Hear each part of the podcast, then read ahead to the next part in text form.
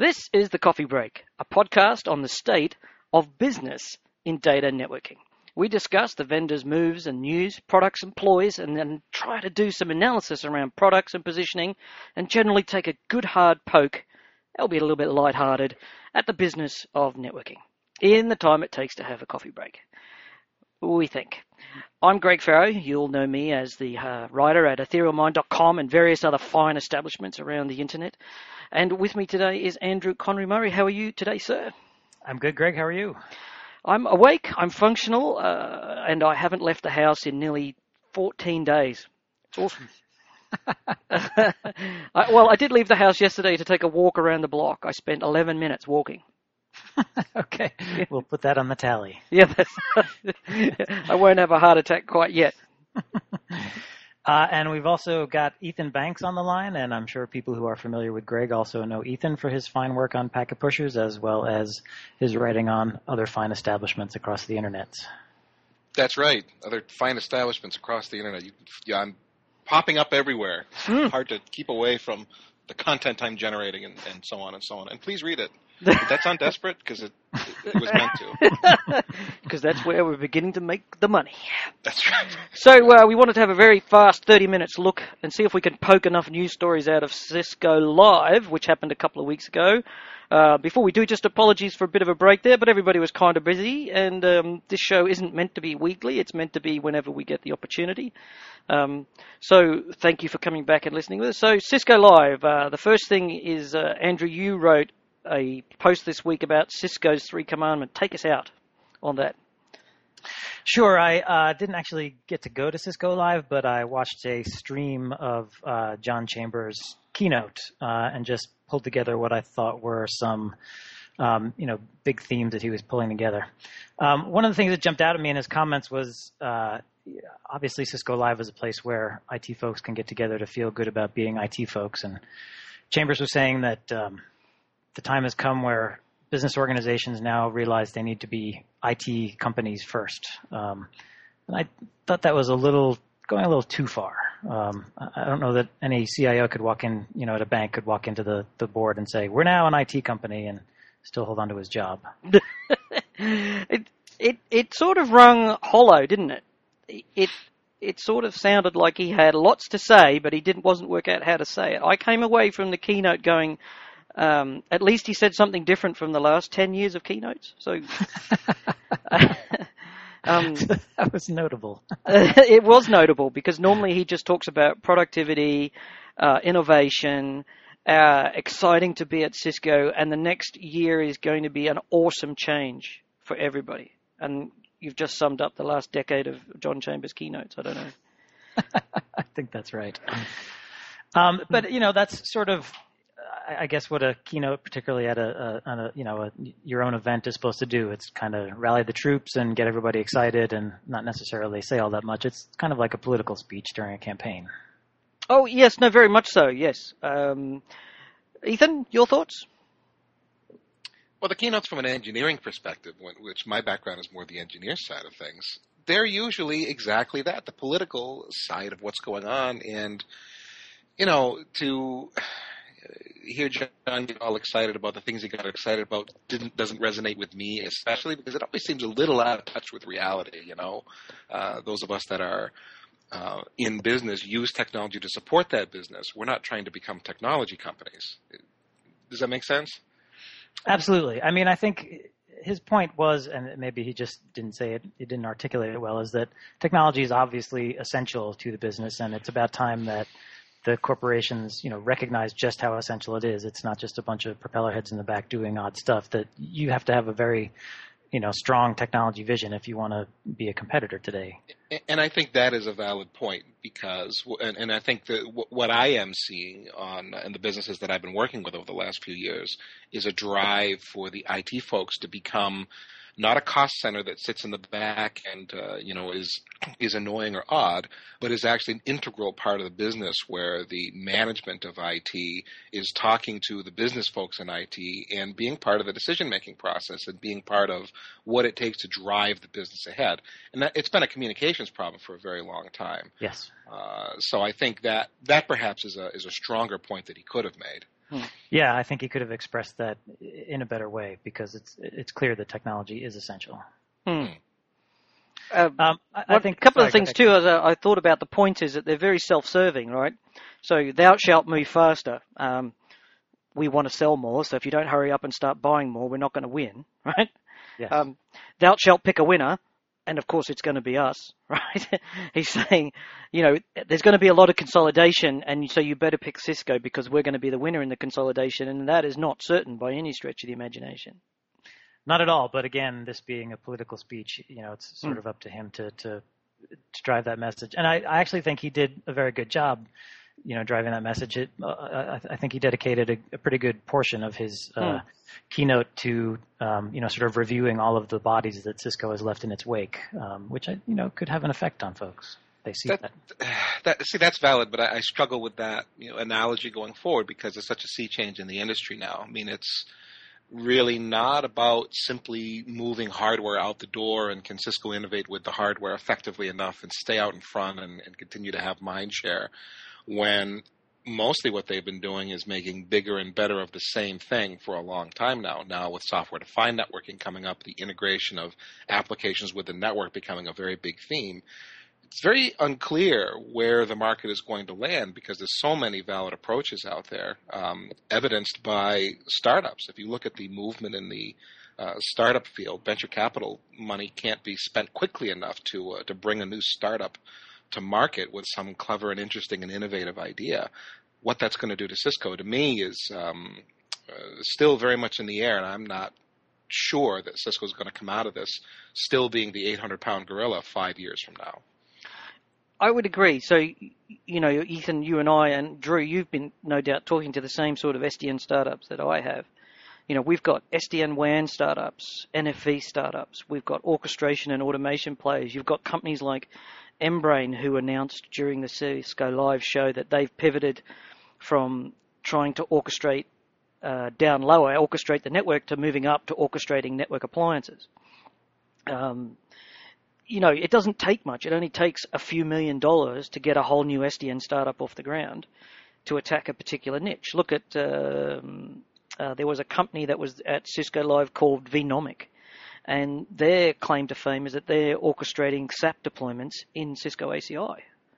Um, could you imagine a company which is able to just do uh, orchestration of SAP deployments on somebody else's networking strategy in a very short period of time? I mean, this idea of Cisco being the only company who can produce an ACI is not clear to my mind because I've seen so many other solutions. Midokura, NEC, Open Daylight, you know, just to name a few off the top of my head. These are all viable SDN strategies that all have a place. Now, that said, I can add to that uh, a lot of these third parties or startups are aligning themselves with Cisco. Uh, Embrane, that you mentioned a bit ago, has really come behind uh, Cisco and, and come alongside Cisco, I guess would be a better way to put it, with their virtual application lifestyle or uh, uh, lifecycle management tool, which isn't what Embrane exactly was early on. They've kind of pivoted now and they've parked themselves next to ACI as a way to integrate um, virtual appliance management. Um, Glue Networks is building their SD-WAN solution, and they're aligned 100% with Cisco. They're not even interested, unless you're running a Cisco WAN, to run their software. When I talk to them and ask why, because Cisco's got 80 odd percent of the market that they're trying to play in, um, and so there's there is something that can be said for that. Uh, Cisco's current market domination means that a lot of the new technology that's out there, uh, people want to still play in the Cisco world, and so maybe long term that does play in Cisco's favor. We'll see a, a slew of acquisitions perhaps with the new technologies that align best with what Cisco is doing with uh, with ACI. Yeah, I think um, the, the advantage that Cisco has is is time, um, because I, I feel like you know Ethan and Greg, you guys are you know impatient for watching the field develop and expand, but um, I, I think you know the the vast general market is willing to, to go a little bit more slowly and maybe even willing to go at Cisco's pace. I think the market is certainly forcing Cisco to move faster and maybe in directions it doesn't necessarily want to go, but eventually they're going to get there. Uh, and when it comes to startups, there's definitely ways for incumbents to uh, blunt the impact a startup can have, whether acquisition and then kind of stuff it down into the dark, um, or partner up. So, you know, Cisco five years from now might not be the 800 pound gorilla, but I think it's safe to say it's still going to be a 500 pound gorilla. No, I'll go with that one. I just, you know, in the past, it's always been Cisco had to spend 250 million to bring a new switch to market, which sort of prevented a competitor from coming to the, into play, right? Sure. And now it's Broadcom Silicon um, for everybody but Cisco kind of thing. I know I'm doing, that's a gross generalization, but you know anybody who wants to make their own switch can go and get some Broadcom and make a very competent. Um, certainly not the same as what Cisco's producing, who still have their own silicon, and you know they're doing some genuine innovation in their silicon engines in many of their products. Um, sure. But it's not like Cisco can sit over here and say, you know, there's a big moat around their business, which is the $250 million investment to make a chassis that really all their smaller products have. Cisco's, we're now able to do, network technology has changed away from spanning tree, which even needed a chassis. So you can now build scaled out data centers just using lots and lots of small switches. And that sort of dynamic in the data center fundamentally changes the nature of the business. And now let me point out with that that the whole of Cisco Live and uh, Howie Xu at his website pointed out there was not a single hardware announcement at Cisco Live of any great note. There was a couple of hardware announcements, but no hardware. When was the last time you saw a Cisco Live without a hardware announcement? Sure. You know, sure. I think that's yeah, and it's not like they haven't had some some new hardware. I mean, the Nexus line's been propped up a bit with new equipment and so on, but but yeah, there's nothing nothing major came out of that, and that is mm. kind of telling. Yep. So last year we were there. They announced the a new ASRs. They had the F3. Was the F3 module announced last year? I think so. It was right around that time. I don't yep. think it had quite shipped yet. So yeah. Seven thousand. Um, you know, there was a whole bunch of new Cisco 3800s and 3900s. We had DFA was released as part of that launch. Um, you know, all those sorts of things. Were, there's usually always been a hardware announcement that sort of underpins Cisco Live, but there was only software and it was only ACI. So let's shift to talking about the keynote on day two when Soni Jiandani got up and dropped a bucket of FUD uh, on the stage floor. and uh, I noticed in my Twitter feed, because I was actually watching this and the slide went up, uh, basically, the slide sort of says we do all these things that our competitors don't, and uh, a number of people I follow on Twitter went, actually, that's wrong. It's just outright false. The claims that she made on stage, and um, I just wonder if you know, did that say anything about Cisco? With that, they're actually resorting to comparing themselves to their competitors. Hmm. It, I believe it is fair to say that uh, the the biggest point of comparison Cisco was making was against VMware's NSX platform in the SDN space, and that they perceive a real threat there. And this goes back to its it, NSX being a shipping product that's been GA for a while that does a lot of things. It doesn't do everything ACI is going to do when it is actually released. Uh, it doesn't control as many hardware components.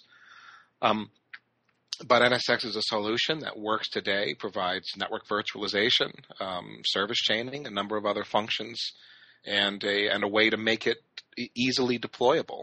Uh, in some cases, for folks that aren't network engineers. So, you know, VMware's got a real meaningful product that's got some traction and some mind share and some uh, some big brains behind it. You know, Martin Casado and and other good folks that were uh, were tied up in SDN and have been for a long time are now involved closely with NSX. Is that a threat to Cisco? You bet. And it seems like they're feeling the heat. That's that's how the anti-marketing campaign comes across to me. Yeah, I think it's very clear you don't spend time attacking someone that's not a concern to you. You don't need a bucket of FUD if you're not worried about them. The ACI product's a good product. It has. It seems like it's a good strategy. I mean, Cisco's taking their strengths to that product by stretching it out. You know, even if the data center product isn't getting the traction that they want, they're going to be able to extend that into security and WAN technologies and you know orchestration of the UCS, which they've already telegraphed that they're going to do. So that ability to produce converged infrastructure, um, you know, or converged network from end to end, and even stretch into you know orchestrating storage via this OpFlex thing. Um, that's a good story, and it's going to be very compelling to a lot of people um, why why do things like why not why highlight your competitor? You don't need to, surely. Well, that that's just the thing about ACI, and as I've I've written a number of pieces that are dealing with ACI or NSX or both, and this is one of the points that I brought out is if you look at what the ACI vision is, how broad it is, and you look at how they've assembled, you know, the different modules here, the controller, the APIs, uh, OpFlex to extend to whoever wants to deal with it, uh, to, to, deal with ACI that's not in the Cisco house already today. And you, you think through it and go, okay, the, the, it's got to gather momentum internally and get everybody in the Cisco organization behind this thing. But man, if it works like they're saying it's going to work, this thing's going to be awesome. And it's going to be all encompassing. And Greg, you mentioned mm. UCS a second ago. Wow, what a play. You know, it's not mm. just network uh, uh software defined networking for you know the the firewalls and the switches. It also can bring in your uh, compute infrastructure as well yep. in, in, an integrated whole. I mean, is that a good story? It's an amazing story. You know, they they and NSX doesn't have that story yet. They've got a good story too. Hmm. It just isn't as big of a book to, t- uh, to, to tell that story from if you're VMware. There's something about uh, incumbents, um, particularly publicly owned incumbents, that they, they, have very thin skins, despite the fact that they're large and rich. I, I don't know what that is. That, that they, mm-hmm. instead of accentuating the positive, they they feel compelled to attack. Oh, we saw that this week when um, anybody see Nutanix is very short-lived. I think it lasted about eight hours before it was taken down. And they put out an ambush marketing campaign saying VCE is rubbish and you should switch to Nutanix.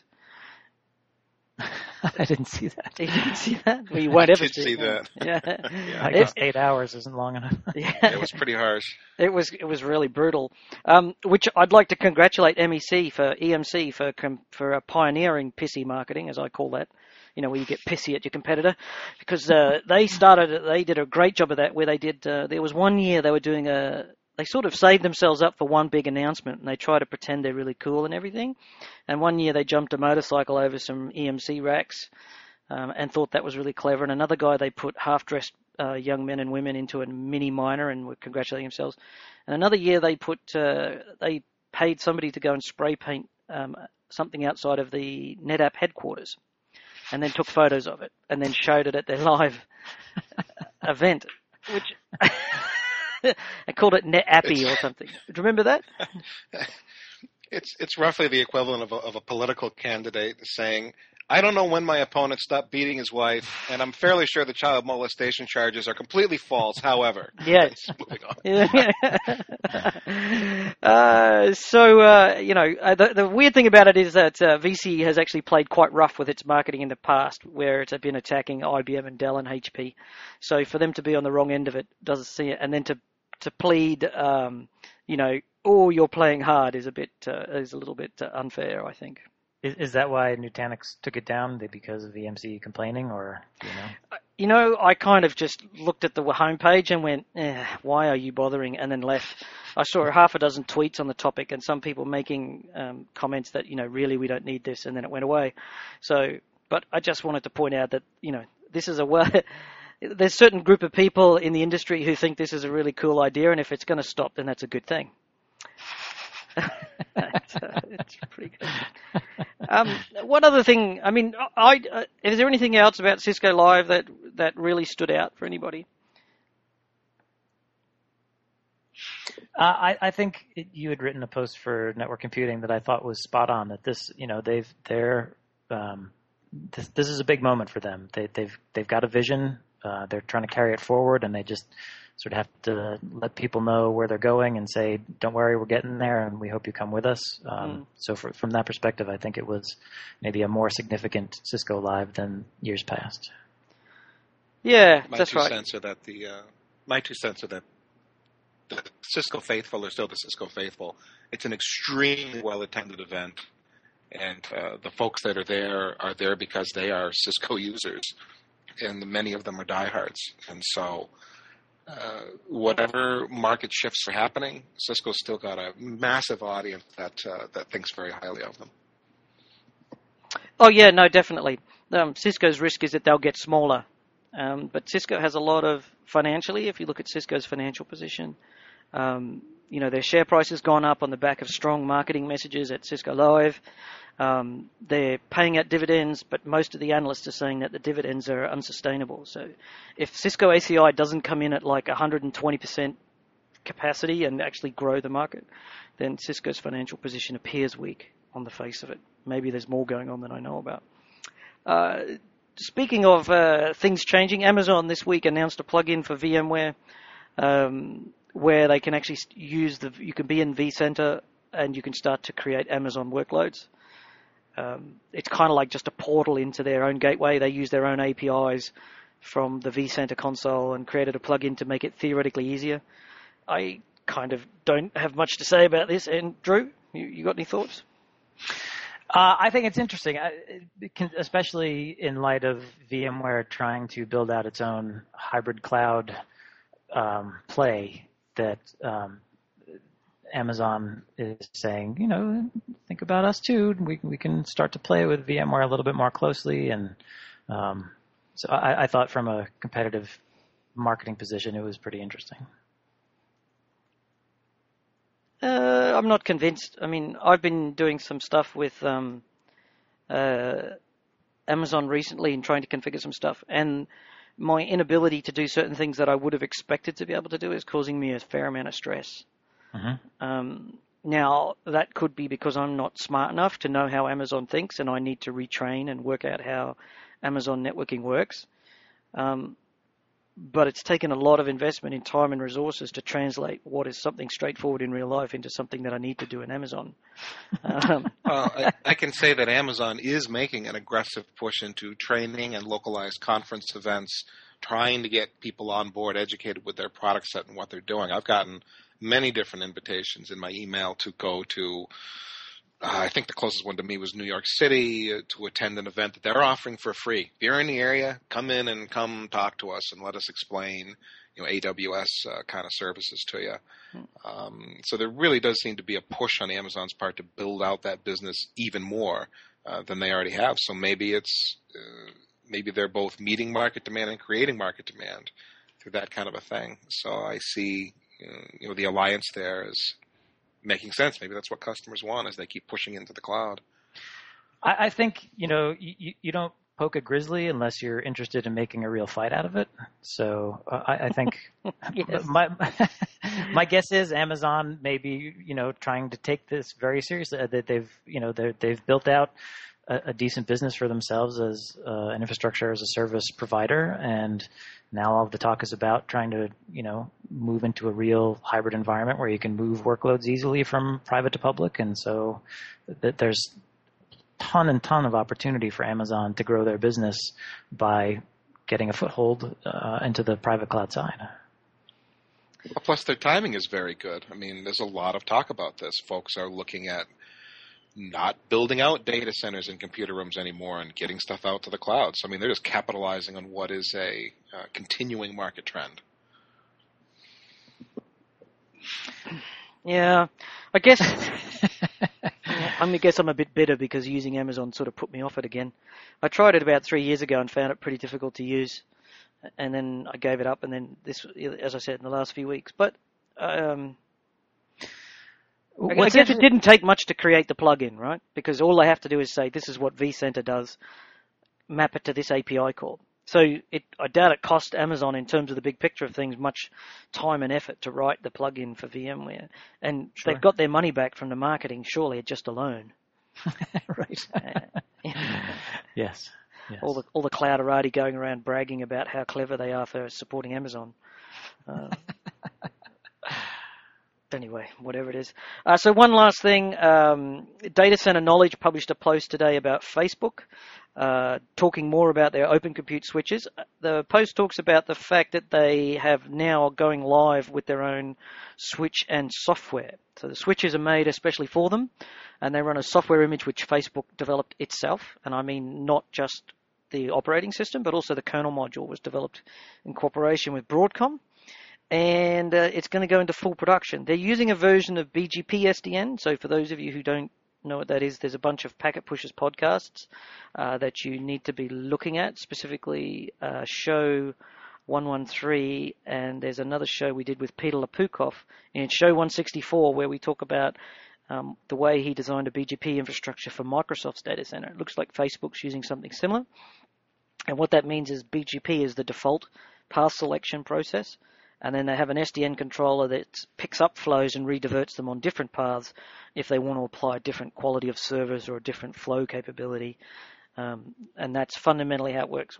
I think the important thing about this is to understand that uh, Facebook is really serious about doing its own thing, and it shows that um, there's a recurring theme out there that controllers don't scale, or controllers don't work, or controllers don't whatever.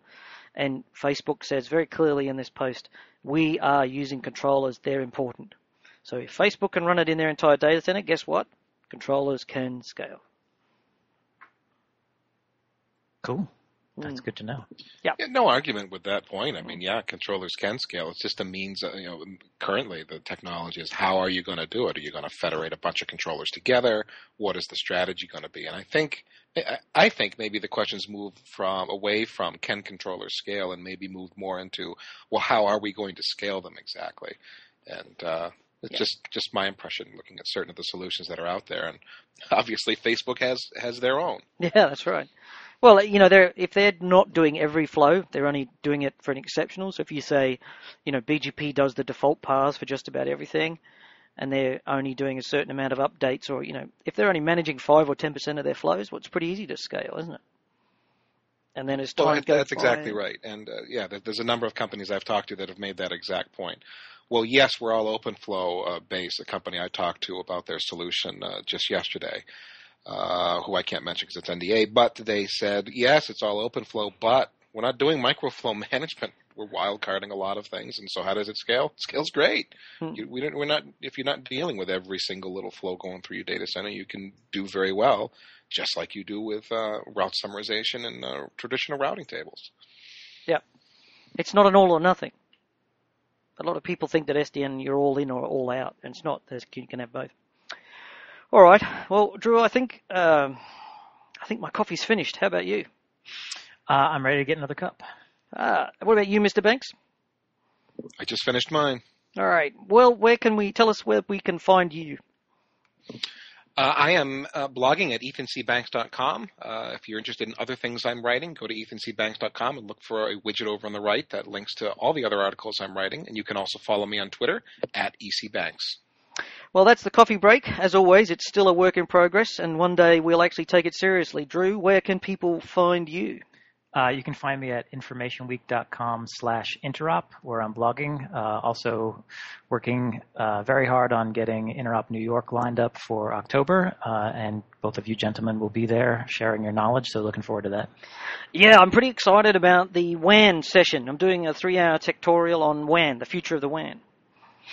Yeah, some good stuff in there. Yeah, I'm taking, uh, I'm looking at some of the SDN WAN solutions that are coming down the pipeline to see what they look like and to talk about those, and also to look at some of the um, newer solutions that do dynamic path management that aren't SDN. So there's a whole bunch of new technologies in the WAN uh, that I think are worth thinking about, and I'm going to put all that into a three-hour session. And, and uh, so if you can come to Interop New York, please do. Um, Boy, I'm so jealous, Greg. You just have a, a, session that's full of definitive purpose, and you've nailed it down. And I'm still floating a bit on what I'm going to present, but but I'm leaning towards practical lessons learned and implementing an active-active data center. Uh, having done that work in the past and looking ahead to a new active-active data center project, I think I maybe will go that direction. Mm-hmm. So, but I'm just not that. Don't have that. This is what I'm going to do, and it's going to be amazing. I've been thinking about it. I guess I've started researching it. I've got a folder in my DevonThink, although now you've converted me to Evernote, I'm going to have to move it over to Evernote. That's, That's right. That's right. Get on the train, my friend. Get on the Evernote train. Yeah. Sorry, Drew. That's no, that's fine. I was just making a joke about Evernote. Yeah. But maybe I shouldn't. Well, Why, Evernote, where where good content goes to die. It is a side effect of Evernote. It's so easy to file things and sort them. I have a lot of things in Evernote I've never read. That's right. well, you can find more in the show notes at packetpushers.net on the blog post that accompanies the publishing of this show. You can also follow the Packet Pushers on Twitter as at Packet Pushers, and you can find me on my blog at etherealmind.com or on the Twitter as at etherealmind. That's the coffee break, work in progress, and we'll be back again in a week or two or three. Thanks.